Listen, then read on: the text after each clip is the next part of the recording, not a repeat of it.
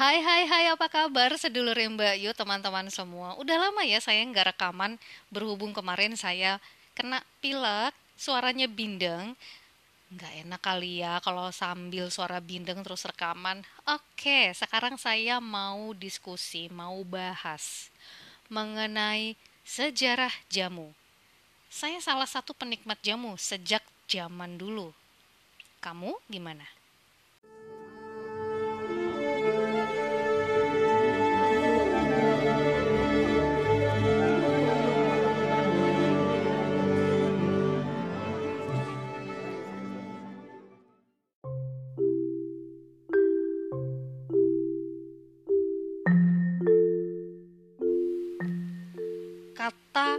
Jamu, J A M U dipercaya berasal dari dua sumber. Pertama, istilah itu didapatkan orang zaman dulu dari dukun.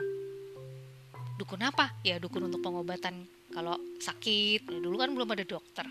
Istilahnya dukun lah di kampung. Kemudian ada juga sumber yang mengatakan jamu itu terdiri dari dua kata berasal dari kata atau bahasa Jawa kuno, jampi dan usodo. Jampi artinya penyembuhan, usodo artinya kesehatan. Jadi memang jamu adalah pengobatan untuk penyembuhan menuju sehat. Ya enggak sih?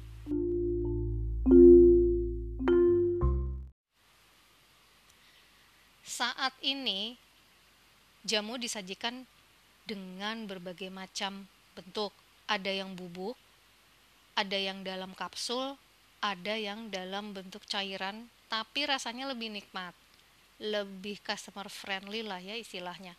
Karena banyak orang zaman sekarang gak mau menikmati jamu dengan bonus. Bonus apa? Bonus mengerinyetkan dahi gitu loh. Aduh, pahit gitu Padahal kalau menurut gue, hidup itu memang pahit, Bo. Tapi kita bikin manis ya. Oke, okay, now kita masuk ke acara inti yaitu sejarah jamu. Jangan ngelantur ke mana-mana dong. Ah, kita kan mau bahas jamu. Oke, okay, kita langsung ke sejarah jamu teman-teman. Gini, jadi istilah jamu itu dikenal orang zaman bahula itu dari dukun bukan dukun ya I don't know lah. Tapi yang pasti dukun untuk pengobatan penyakit. Ya pakai pengobatan tradisional zaman dulu tuh. Nah pada masa kerajaan Majapahit jamu merupakan minuman khas untuk anggota kerajaan yang sakit maupun untuk menjaga daya tahan tubuh. Yang kemudian ditumbuh kembangkan oleh Prabu Siliwangi V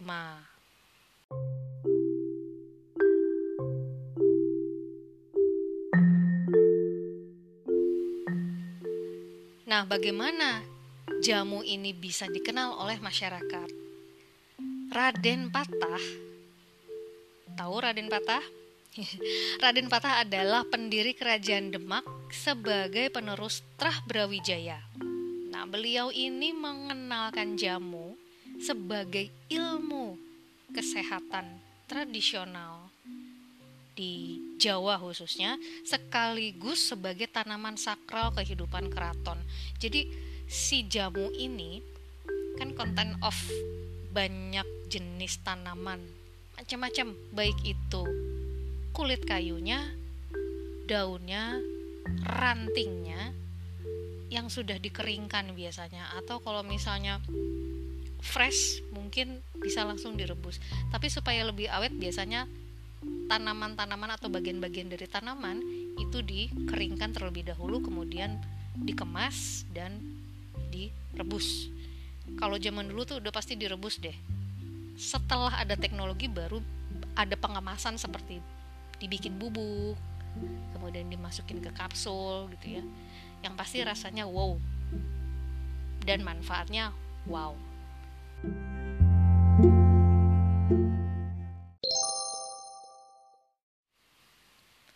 Nggak cuma di daerah Pulau Jawa, jamu merupakan minuman berhasiat dari Indonesia sebagai minuman kesehatan, mencegah dan menyembuhkan berbagai penyakit.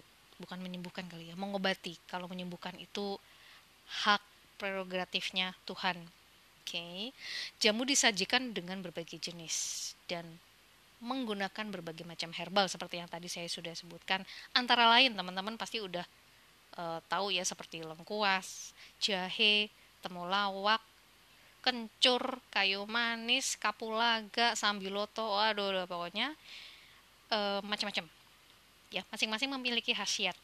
Yang umum misalnya seperti sereh, terus pakai jahe, jeruk nipis. Nah, ini untuk menambah rasa supaya nggak terlalu pahit ya terus ada rasa-rasa segernya juga nah uniknya dalam pembuatan jamu disesuaikan.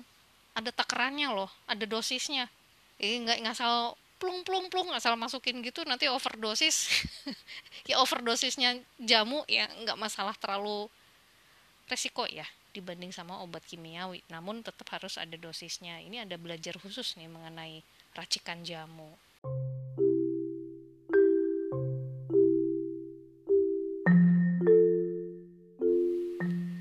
Dari mana informasi tradisi meracik jamu sudah menjadi budaya pada masa periode kerajaan Hindu Jawa? Nah, ini dibuktikan melalui prasasti Madawapuro dari kerajaan Majapahit. Wih, Madawapuro bahasa Sanskerta banget ya. Nah, buku Serat Kawuh Jampi Jawi yang ditulis pada tahun 1818 berisi kira-kira 1734 resep obat yang menggunakan bahan dasar tumbuhan. Pengetahuan tentang jamu juga tercermin dalam salah satu relief husada di Candi Borobudur. Jadi teman-teman kalau misalnya mau membuktikan jamu itu dari zaman Majapahit, zaman kerajaan ke sana itu sudah ada itu dari mana ya? Seperti informasi yang tadi saya sebutkan, ada jelas tertulisnya dan terpampang di relief Candi Borobudur. Kalau penasaran ke Candi Borobudur sekalian piknik ya. Jangan lupa oleh-olehnya.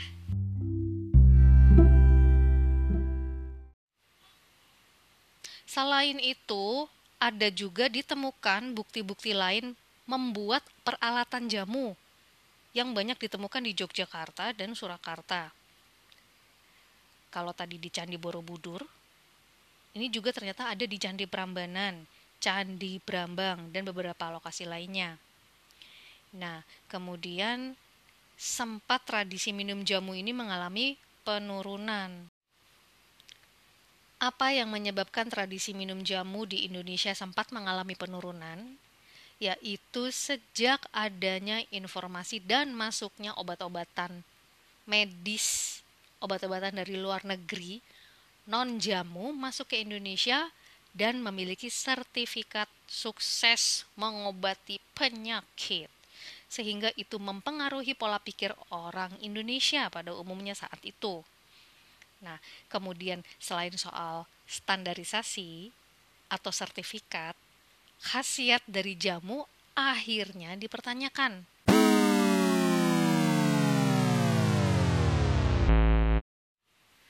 Tahun 1940, sekitar masa penjajahan Jepang, dibentuklah Komite Jamu Indonesia. Komite ini dibentuk atas dasar keprihatinan orang-orang zaman dulu melihat makin menurunnya konsumsi jamu. Nah, dengan begitu kepercayaan khasiat terhadap jamu kembali meningkat. Seiring berjalannya waktu, penjualan jamu menyesuaikan dengan teknologi.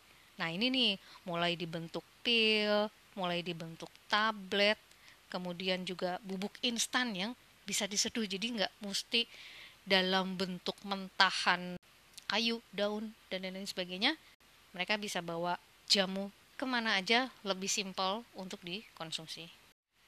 Nah, dimulai tahun 1974 mulai banyak perusahaan-perusahaan jamu baru. Kalau yang perusahaan jamu lama sudah tahu ya seperti jamu nyonya menir kemudian sido muncul jamu jago dan lain-lain tradisi membuat jamu atau meracik jamu saat ini cenderung menurun ya. Anak-anak muda zaman sekarang tuh nggak tertarik dengan membuat jamu. Ya ada sih, tapi yang simple-simple aja. Seperti jamu kunyit asam misalnya. Itu aja kadang-kadang ah udahlah mendingan beli daripada gue repot-repot bikin di rumah tinggal seduh dan gitu loh. Sayang sebetulnya ini potensial. Apalagi sekarang sejak adanya pandemi covid jamu mulai meledak ke pasaran semua orang oh iya ini bisa mengobati covid oh ini bisa meningkatkan daya tahan tubuh